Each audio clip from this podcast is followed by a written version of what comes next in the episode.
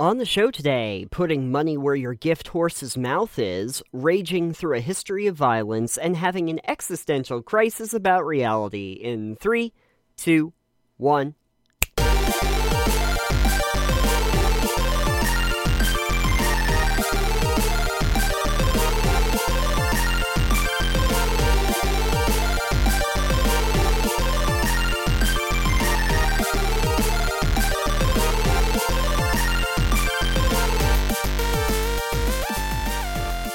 Bear, Alex. It's a bear. It's a bear. Just it, it's a bear, and so it's just so much. So All that white bears. powder, just There's- straight up the nose. Like you don't. Yeah, it's not honey. It's not honey. Anyway, oh, uh, hi everybody. Uh, welcome to Total Pebble Knockdown. Um, this is not uh about a uh, a coked up bear. Uh, I am Nathan. And I am Alex, and uh, what a weird way to begin an episode. There's a whole conversation that probably happened before this, but let's not go into that. The point is, we have three really great lines of conversation that we can really snort up for everybody like a bear.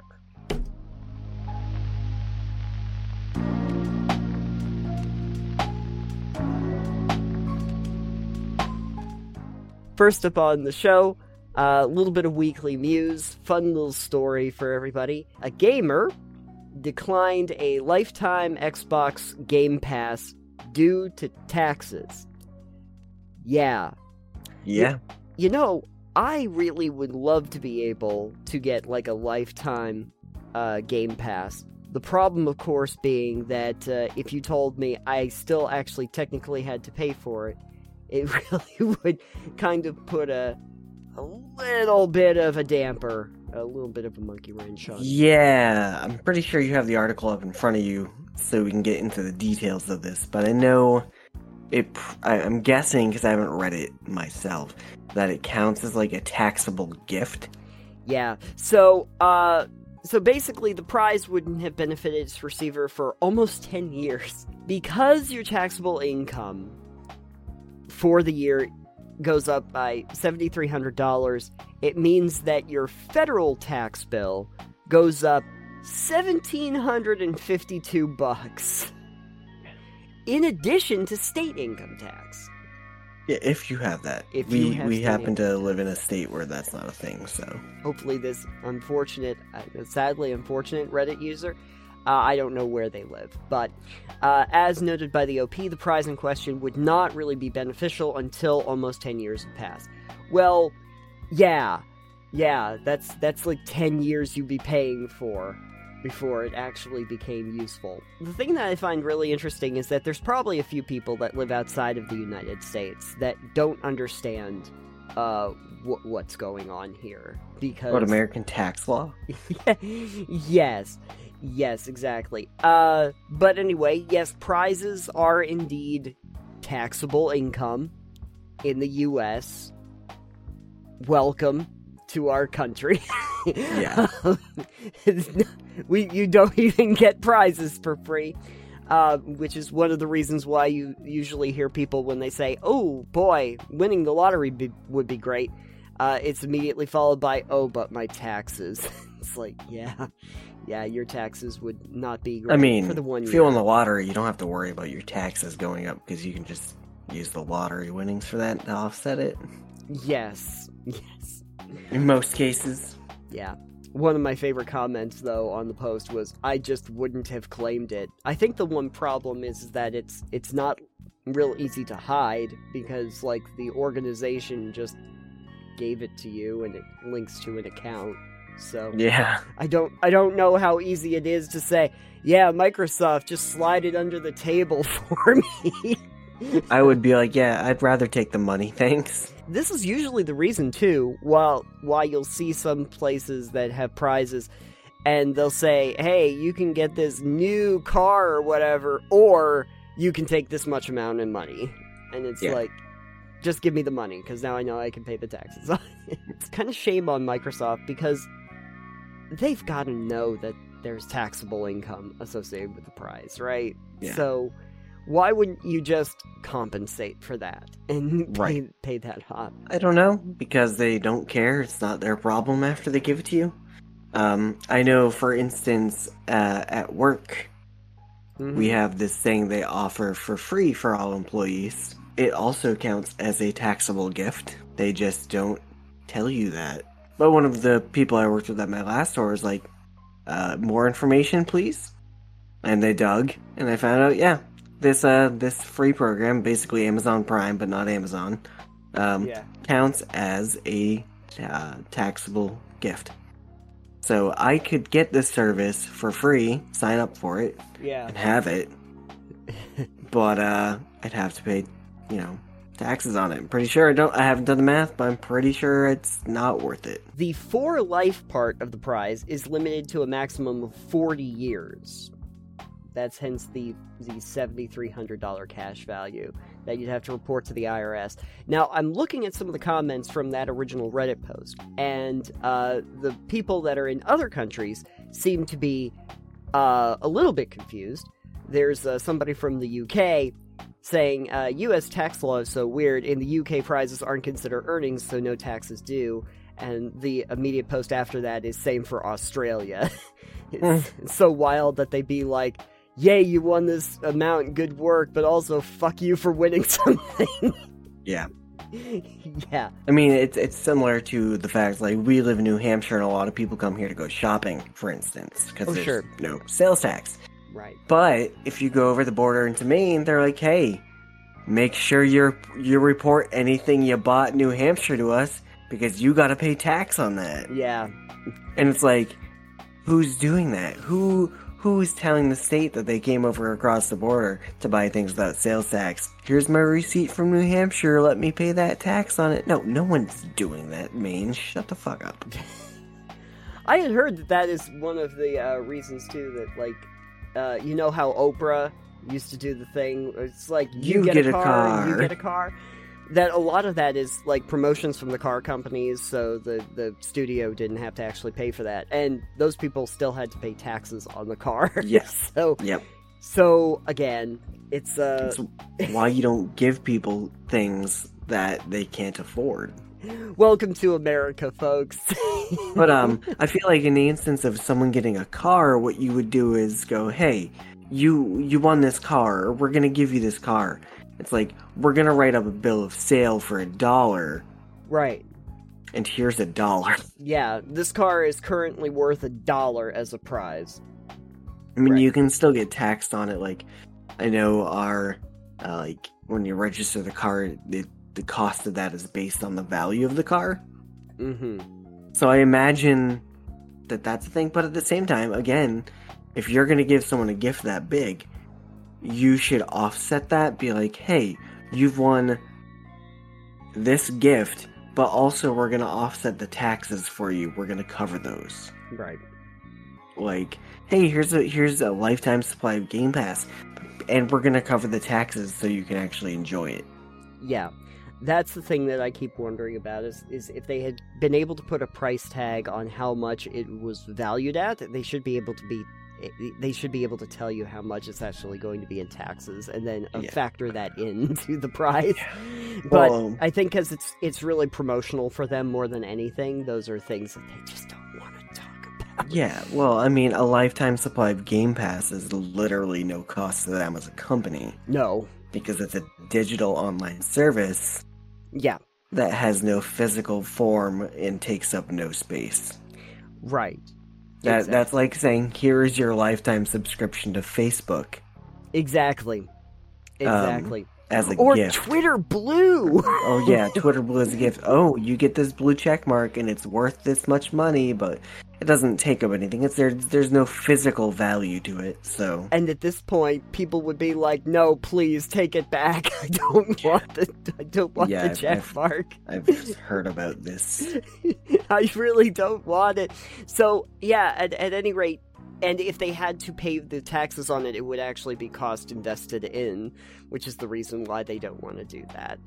Um, it's probably the also also the reason why they can do promos for like a dollar for the first three months or something of Game Pass so easily because they figure that you know what's what's your inherent cost offering Yeah. the service that is another user that they can put onto the statistics to say that Mhm. you know hey there's more people playing on Game Pass. It's like yeah, it Right. works out great for them. So anyway, yeah, something uh, interesting just for people that are not familiar with how U.S. tax code works. I hope that y'all learned a little something and be aware of that if you end up getting a very large prize that is not specifically monetary. Uh, you might want to be aware of that in the future.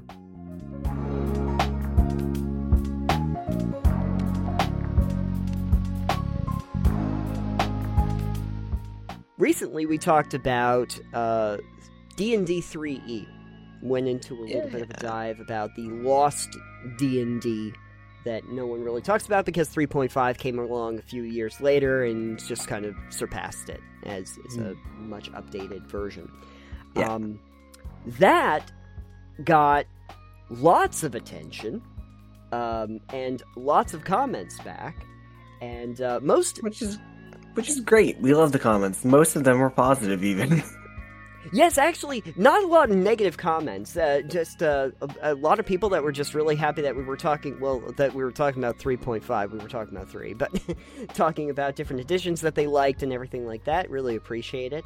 Um, and then we got some people that were looking to give us more information about 3 and some of the things that we didn't really go into detail on in that video. Or that we might have gotten wrong. There were a, a bunch of corrections to it, which is fine. Yeah, because we're not Um, experts. No, we never claim to be experts. Here, disclaimer: we're not experts. We are not. Um, I haven't played third edition or third 3.5 in probably a decade. right, and I never. Well, I played it the once as 3.5, but I was just interested in 3 and had a limited amount of information at my fingertips to dig into. One of the things. Well, there were a couple things. There's Prestige. We'll get to that in another video. Uh, but uh, one of the things that a lot of people wanted to correct me on was about barbarians. Um, and uh, I don't exactly know what I said in the video, but I believe I said something to the effect of I'm barbarians. sure you can find the clip of it and put it Yes. in the video here I'll, I'll put it in here, but this was also the edition where barbarians and sorcerers were introduced. So they were not around before this in, in Before previous- three five. three, three, Oh, third sorry, sorry, edition. sorry. And Third people said that that's not exactly true. Someone did try to make me feel a little bit better by saying that Barbarian, as a core, as part of the core rule set, was introduced in 3E as as part of the core rules. But the history of the Barbarian goes back further than that. goes goes back to like AD and D. And I thought we'd talk a little bit about that, and also something I wanted to dig into is the origin of the barbarian, which is about Conan the Barbarian and the lamentations of the women and all of that good stuff. So we can talk. My favorite thing. You always need to talk about the lamentations of the women. I do constantly. That's great, but you have to do it in the Arnold Schwarzenegger voice, or it doesn't count. Sorry, no. Can't do it. Damn. Okay, so the class was introduced in uh, 1985. Went through a number of evolutions, as you probably know. It's based on a, a, a lot of people wanted to make me very aware of this as well. Uh, Robert E. Howard's Conan the Barbarian. I guess also uh, Kothar and and Fafhrd, uh, to a lesser extent, but uh, it's pretty obvious. Great pronunciation. Sorry, Gardner Fox's Kothar, and to a lesser extent, Fritz Leiber's uh, Fafhrd. F A F H R D. It's fine. You It's spe- fine. you pronounce it No. anyway. Uh, that's the Wikipedia, but I will tell you that I, I think that they are uh, stretching a little bit there because uh, Conan is definitely the main inspiration for this, which I will get to in a bit. Um, first official barbarian character class was introduced by Gary Gygax in Dragon uh, 63 in June 1982 as a subclass of fighter. This was also pointed out to me by some of our commenters in the uh, in in the video. Uh, the barbarian later appears in Advanced Dungeons and Dragons, manual Unearthed Arcana in 85, and the Barbarian, along with the Cavalier, received a revision in Dragon Magazine 148, which was in 1989. Um, as the author David Howery felt that the classes described in Unearthed Arcana was too powerful and too vaguely defined. Another version also appeared in Oriental Adventures in 85, and uh, then later in Advanced Dungeons and Dragons 2nd Edition, it appeared in the Complete Fighter's Handbook as a character kit. And later as a standalone class in the Complete Barbarian's Handbook, which gets you to 3rd Edition, where it is a base character class. Right. They fleshed it out a lot instead of making it the fighter subclass, essentially. the interesting thing that I found as I started just looking around, tooling around, this actually goes back a little bit further if we want to look at the origin story to Dragon Magazine 36 in April of 1980, where Gary Gygax devoted the entirety of his Sorcerer's Scroll column to a dossier on you guessed it, Robert E. Howard's Conan. What I thought was really interesting, though, is that Gygax, and thank you to a, a 2010 article from Delta's D&D Hotspot, the hottest of spots for D&D, uh, they gave this chart, which Gygax had listed in that article, of stat blocks for Conan. And what I think is really interesting is that when you look at it, I have not seen this before. He has different stat blocks for Conan and fighter levels, thief levels, strength, intelligence, all of that, based on what age he is. Mm. I I've never seen that. I've never seen this idea of dexterity like going up and then hitting a peak of 20 at, at at the time that you're 25 and then decreasing down to like 16 when you are 70 years old. So that actually was a thing that was relevant in like third and third 3.5, Okay. um, which is I don't know if that's still more relevant in the later editions. I don't think so. In I don't remember seeing it. I've never seen a thing in 5 where your stats go down over time. So what happens is the older you get, your physical stats will decrease, but your mental stats increase a few points. Okay. Okay. Um, because it it plays into the fact that as you get older, generally speaking, your body starts getting weaker, Mm-hmm. but your mind becomes more sharp, essentially. Okay. I uh I played a game once that was uh Chronos: Before the Ashes, which was also a uh like Souls-like game. And the conceit in that was that you started when you were like 16 years old or something, and every time you died, you gained a year. And it affected both your main stats of like physical and mental stats, but also what your caps were on those stats. As you got older and older, you had lower caps for your strength and your dexterity, uh, but you had higher uh, caps that you could have for your mental mental Yeah. abilities. Um, probably inspired by something like this. Uh, yeah, I assume that in 5e and probably 4e they kind of phased that out in D&D because it, they streamlined the game a lot, which isn't necessarily bad, but it was a thing that you could do. So you could make like an 80-year-old fighter who was a lot smarter than he was strong at points, you know. Right. Also, Anyways. also, I think that when you're looking at like progression in 5e, uh, they don't really have you go. Even if you're playing a campaign and you go from like level one to level 20, uh, you, you probably aren't going from like age 20 to age 70. I think if you've watched any of the long term campaigns, like from the time that they start to the time that they end, they probably only age a couple years or a few years in total, so it wouldn't really affect it very much.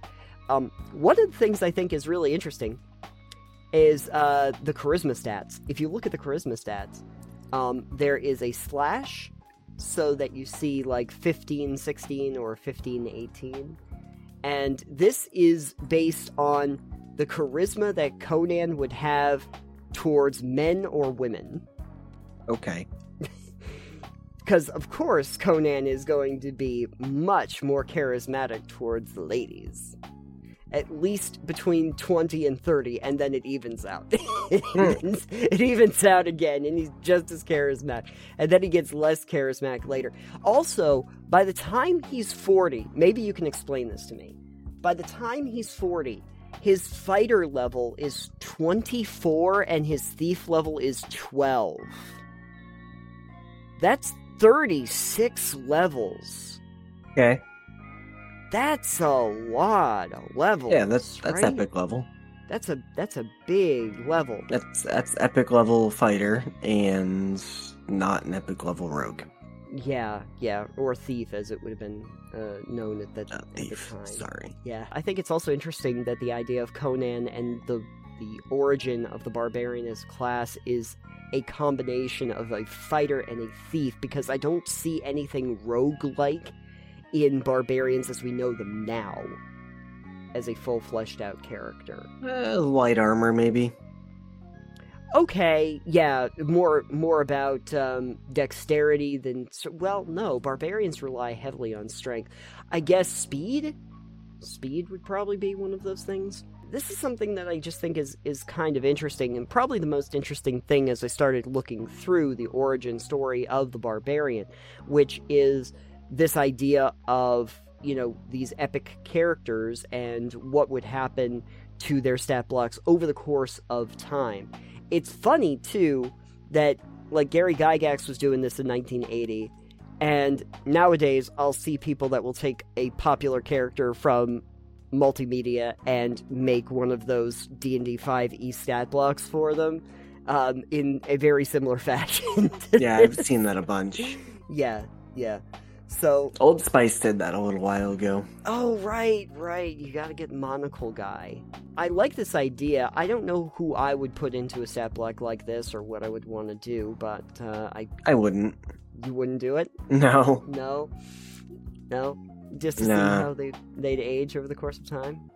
Oh, like the aging stat block, or Yeah. just in general, I just wouldn't personally, but that's me. Well, the uh, the idea of the aging stat block, though, I think is just the more interesting piece of this. Like this. If you're if you're gonna do somebody, I'd say do Charlie Sheen. do Charlie Sheen, and those stat blocks are to be pretty pretty amazing. Yeah, but we already know what class he is. He's a warlock with tiger blood. Oh, that's right, Tiger Blood. yeah, yeah, yeah. No, no, no, no, no. Wouldn't he then have to be a sorcerer No, no, no. with He's magical just, blood? uh, Magical no, no, no. blood. He's he's a warlock, Oh, okay. but he's got uh, bloodline, Oh, okay, okay. Warlock. which- All right. or he's a lycanthrope. Who knows? He could be a lycanthropic warlock. We're That's what I'm Tiger. saying. Weretiger. Exactly. Perfect. We somebody make a stat block for Weretiger, uh, Charlie Sheen. I'm there for it. That's a character to play. Now today, uh, if we go to 5e, the barbarian is significantly different than these earlier iterations. Obviously, uh, I have not played a barbarian in 5e or ever. Uh, I don't remember if you have played a barbarian in five. I think you played barbarians in earlier editions, if I remember Um, correctly. I don't. I don't think I played one in five. I have played with barbarians, and they are a handful. They Uh, they can be fun. They can be rowdy. It depends on the type of barbarian you play. I've played um in three five. Re- uh, my character Rexall was a barbarian who was gonna multi-class into wizard Oh, because he was smart. He was smart. barb wizard. His his third stat, third highest stat was like a sixteen intellect. Nice. Yeah. Nice. So I was like, why not? Or it might have been fourteen. sure. But like that's that's intelligent enough to cast spells. The uh, only barbarian that I've actually played with in 5e was a halfling. A little halfling barbarian that uh, well, liked to smash things a lot. Yeah, that, that tracks. yeah. Got himself a nice little like plus two hatchet and went to town on stuff. Which, considering I was a shadow monk, it, it- we worked well together as, as basically the front line for the party. Yeah. Very offense defense. gotcha. Uh, and uh, and he was very small, and I was in ginormous, so that that was also yeah. fun. in summary, you're right. We did not go into great detail uh, or explanation about the barbarian when we did that 3.0 video. Hopefully, this fleshes it out a little bit more, explains it, and uh, and also, uh, what do people think about the uh, the idea of that original article uh, from uh, Dragon Magazine 36, where uh, you know Gary Gygax actually had the stat block for Conan? Do you see that as something that we could do in the modern era where we, we have different stats as uh, as they age because that might be an interesting thing to bring back that I, I have never seen in 5 I don't think they had it in 4 but then again here's the other thing. In the older versions of D&D the intent was that the game world is in real time right? That you- I- you, you I play- don't know.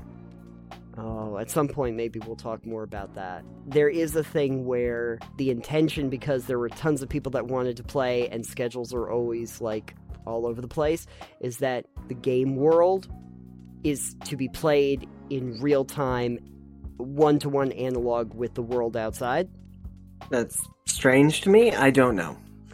But the only reason I bring that up is if you're looking at a character from the time they're 15 to 70, does that mean I have to play this literal game for 55 years to have my stats increased? I mean, in that case, yeah, I'd say your stats can increase if you've been playing for 55 years, but honestly, if you've been playing the same character, going out on crazy adventures for 55 years, I would like to know what level you are and how you haven't died. With gusto. Yeah, yeah. Let us know how that works in the in the comments down below. Uh, I know you will because we're talking about your favorite edition.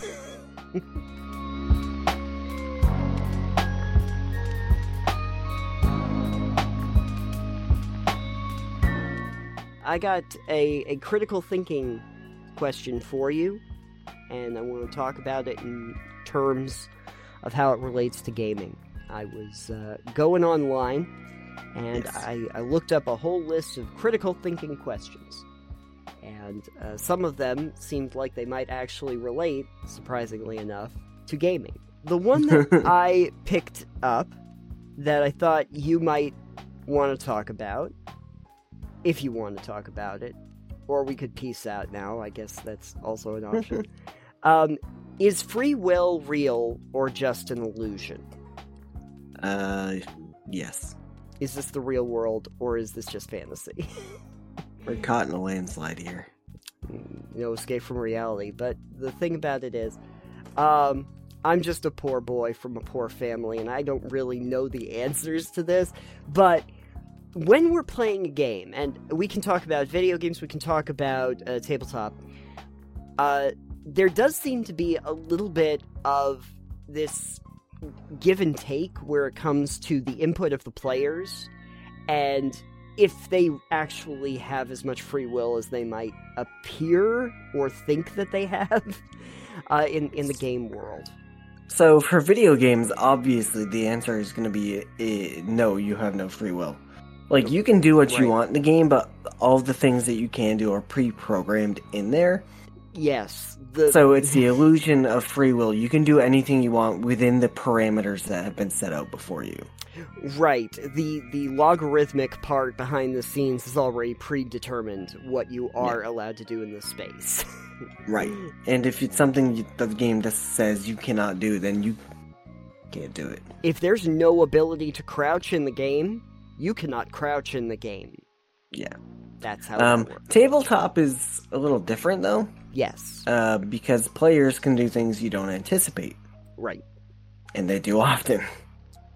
Um, yes, which which obviously real people and real you know players doing these characters have free will in what they do um, but you as a gm can say no you can't do that if you want to most people don't take kindly to being told no no. um, but the other thing with that is that even if you want, you can just make it so that the players feel like they have free will. I think this is something we've talked about on the old show before. Right. Party needs to go to this place to do this event, and they decide, uh, like, I don't tell you that, hey, we're gonna go rob a train Mm-hmm. or go to this town. And you say, okay, cool, we're gonna go this direction, which is the opposite way the town is. You can still find a way to circle that back around railroad style and make it so that it doesn't matter which direction you go, the event that I have planned like for you to find is still there.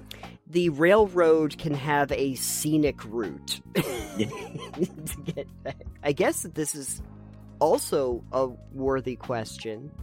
Uh, for the person running the game, is free will real or just an illusion? Because the players dictating what their characters are going to do may have a great effect on whether you actually have free will to run the game in the first place. The players will just say, well, we're not playing the game anymore, and then you have nobody playing the game. that kind of is the give and take, I suppose, for storytelling in general, is that if you are not alone in a project, your free will is going to be somewhat limited by the other people that are part of the experience. Yeah.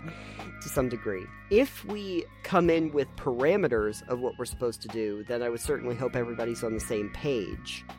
Um, and in some ways, the players do indeed have free will because they can choose just not to play the game at all. If it's been made very clear to them about what the game is going to be and how the game is going to function, uh, then they have the free will to opt in or not. Tell me if this seems like a really horrible idea. It is. Yes, it is. Great. You're welcome. Saved you all that time. I, I think we've even talked about this on the show. I think James might have br- brought it up at one point um, during the live. What if you just built your world, almost GTA style, right? You know, big sandbox kind of world, Mhm. and you say to the players, "Okay, you're the adventuring party now. Have at it." And you can go anywhere in that world. And and I have Mhm. literally no idea what you're going to do. And this is as close to a, a truly free will character driven RPG as you could possibly imagine. Where you Sure. just go wherever and do whatever. Sure. Right. Okay. Those. Uh, is there more to this, or is that the Uh, basis? well, yeah, it, we'll we'll start there. But basically, will that work? And is that still an illusion, or is that more akin to actual free will? Um, that's more akin to free will, but if you have planned out everything that happens at every location they go to, then obviously is not really. They can go where they want, but things are still pre-planned. Yeah. The way you get around that is by having like random encounters, which are random by nature, but that's not a tailored experience at that point. That is letting charts dictate what happens on the whim of the dice. Problem I have with a setting in that done in that fashion, or a game done in that fashion, is that players don't know what they want to do. And That's if true. you set an entire world map at your players and say, "We're gonna do adventuring," you're Mhm. starting here. Where do you want to go? hmm they're gonna have no fucking clue on where they want to go or what they want to do. Well, I mean, I know what I'm gonna do. I'm gonna head north and start walking. Yeah, because I've done games where I'm like, cool, you guys can do what you want. What do you want to do? And it comes down to a couple sessions of playing, and then people are like, all right, there's like no storyline here. I'm not Right. invested. Right, right, right. And then they need some kind of direction in order to get going. I mean, Yeah. for me, I probably would like that just because I want to be able to just mess around and do stuff. Sure, but that does not really end up making a, a, a campaign that lasts a while. Right. It would be the it would literally be the thing of me like uh spin me around for a while and then whatever direction I end up with is the direction I'm headed Right. and see what happens. like maybe the better question here isn't, you know, is free will real or just an illusion, but do we really even want free will when we get to games because it feels like if you leave things too open-ended, you're not even going to enjoy your experience. I'm in the middle of playing some uh, a Mass Effect and I'm realizing that if they had given me no actual goals of what I'm supposed to do, you know, You'd never got the story done. Uh, no, and I I probably wouldn't because when you get onto the, um, the on ground like the at the unexplored, uh, planets that you go to where you're running around in the Mako and everything in, Mhm. in your ship, um, once I get there, I I feel kind of lost. Like it's just this big barren wasteland. And I have to Yeah. immediately look to the maps to figure out, like, hey, are there any icons on here for like stuff I'm supposed to do while I'm here? Yeah. Stuff I'm supposed to explore? Because I don't want to keep running over these mountains and try to figure out how to get over this. Yeah. thing. I have that issue with the Elite Dangerous where it's like, here's the here's the galaxy, have at it. And I'm like, thanks, cool. I like exploring a bit, that's fine. But it gets really boring when you're in empty space for three hours, just going from one system to the next system to the next system, just scanning it. Like it's it's relaxing to me, but it's like the story is three thousand light years away. I- mean, that's what No Man's Sky had a problem with when it first came out. Was that it, directionless? You know. Oh, that they but had to at least- with current So- iteration of No Man's Sky, there is the fact that the story and the elements are there, and you can teleport back and forth Oh, yeah. wherever you are if you need to. But you can also say, "Hey, um, I built a base out here. Can I relocate the mission to like nearby me?" Right. And that's like, oh, I like that because I'm not gonna go back there. I'm gonna do stuff out here. I want this to be somewhere near me again, so it'll spawn it near you. Right. Right. which is cool. But Elite Dangerous, if I'm 3,000 light years away from what's happening in the the bubble of civilization where the space has civilization in there, hmm I have to go back there. And honestly, the story that's going on, I have no idea. It doesn't present itself. It they're trying to do better, but it doesn't present itself in a way that makes it easy for you to know what the fuck is going on. Exactly. Uh, one of the best things that I've seen, especially in more like open or epic RPGs, is where they, they can set you down and they can say, like, yeah, no, you do whatever you want. You can go wherever you want. But we start you off with what the mission is and what the storyline is that you are going to be playing through like when we get into like a Skyrim for instance which is probably the uh, very typical open world RPG that people think about. You don't just start with them plopping you down. You you start with the opening cinematic and the opening scenes where you uh, have to flee the dragon and you go out into the world and, and you get to uh, Riverrun. That's what happens at, at the start from there, you can go anywhere, but you've now been introduced to the story, what's happening with your character, and you've been given missions and potential markers if you want to continue the storyline. Yeah. Si- similar fashion, like one of my favorite games of all time, Fallout New Vegas, um, does a very minimal amount when you end up in Goodsprings, but you've been introduced to the fact that you just got shot in the head, and then you got better and now you're in Goodsprings. And you might want to track down this person, mayhaps, that has Yeah. shot you in the head. You have this mystery that has been presented to you, but have no obligation to interact with it if you do not want to. But you basically have a guiding light, and the second that you get out of town, you see this spire over the horizon line that is the New Vegas Strip, and you're like, oh, okay. And there's this old drop, you know, broken down uh, roller coaster on the other side, and you know, these are things that you might want to go look at, but you're Yeah. under no obligation to go and look at them. Right, do what you want. One of these days, I'm literally gonna make a game and have it set on rails. Yeah, yeah. Like, It- how do we get from point A to point B? Oh, there, you follow the train tracks. Did I ever tell you about when I played Train Sim?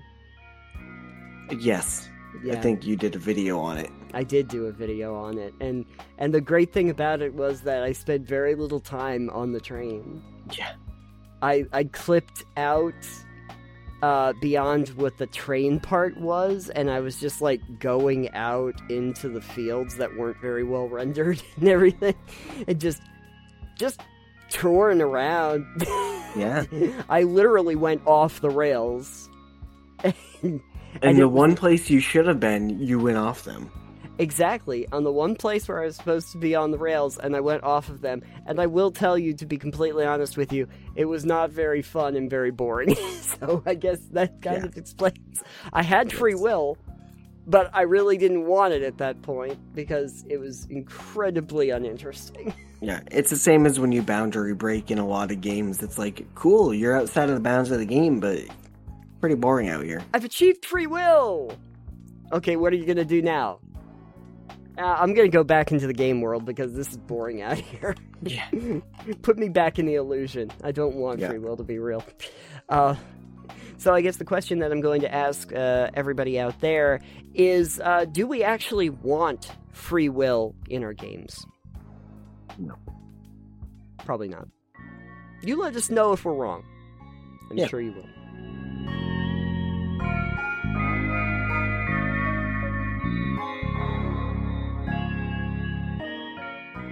How much cocaine do you think the bear could do in real life? Probably all of it. Probably all of it. Yeah. Have you seen the size of a bear? It's a big bear. Now, now in the movie, it was a black bear, not not a grizzly bear. Oh, next the next one's got to be a grizzly. next one's got to be a gri- Well, see, but the thing is, is that this was a real story, Yeah, I based know. on a true. Based upon a true story. Yeah. Well, we gotta now just fictionalize it. You get a Kodiak, and then you get a, a grizzly, and then you get a polar bear, which you can't even tell if it's a polar bear. It just looks like it's covered in cocaine. it's just covered in cocaine. Exactly. we call it literally cocaine bear. Too much cocaine. Too much cocaine. We call him snowblind. Yeah. Snowblind bear.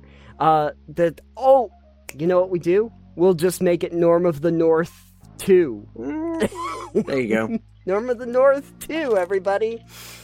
Uh, Electric Snortaloo. Anyway, uh, Alex, if they want to find out more about, well, not Cocaine Bear, but other possible thrilling uh, exploits, where could they go on the internet? If you would like to find other non-cocaine based activities that we get up to, um, please don't do cocaine friends unless you do, and then don't tell us about it. Crack Uh, you can head you can head over to totalpebbleknockdown.com. That's right. Snort yourself up some wonderful content online. Uh, it's it's much better. It's uh, it's it's hugs, not drugs. We also don't give out hugs. Anyway, when Yep. you go over there, Six feet, please. yes, please social distance if you can. Uh, please uh, make sure to check on our Patreon banner, and you can get full video episodes before the individual videos release, and some uh, premium content. uh, By which I mean the uh, the crap that doesn't make it into the normal episode. Um, which uh, in in this one will probably be a, more discussion about said cocaine bear. So you might want to check that out. Uh, and uh, feel free to check us out on social media. I am S Titanium. I'm at EXP Limited, and our show is at Pebble Knockdown. And of course, as always, you can find us on every podcast known to mankind. Uh, please uh, rate and review, it really helps us out. Thank you very much. And uh, make sure to get us in the comments, in the YouTube videos, because I think at this point, most people are absorbing the show that way, from what I can tell. So, uh, hey, and you know what? That's fine. People like the videos. People We have our full podcast episode up on there too. Uh, let us know if you can find it. if you can, please. It's like Where's Waldo, but in the digital age. Yeah, usually sitting on a USB stick in the bottom of the drawer. Oh, that's the best place to put Waldo, anyway. I need USB flash drives that just look like Waldo. Perfect. Just Make- a red and white strip. People think it's uh, candy cane. Mmm. Oh, shoot. I think I ate one of those. I thought that they were lines of cocaine on this. Blood and cocaine, yeah. Blood and cocaine. That's what it was. Oh, the movie going experience of the summer. Thank you for joining us on this uh, bear-tastic episode. Thank you for bearing with us on this episode of uh, Total Pebble Knockdown, and we will see you on the next one. Maybe. Probably.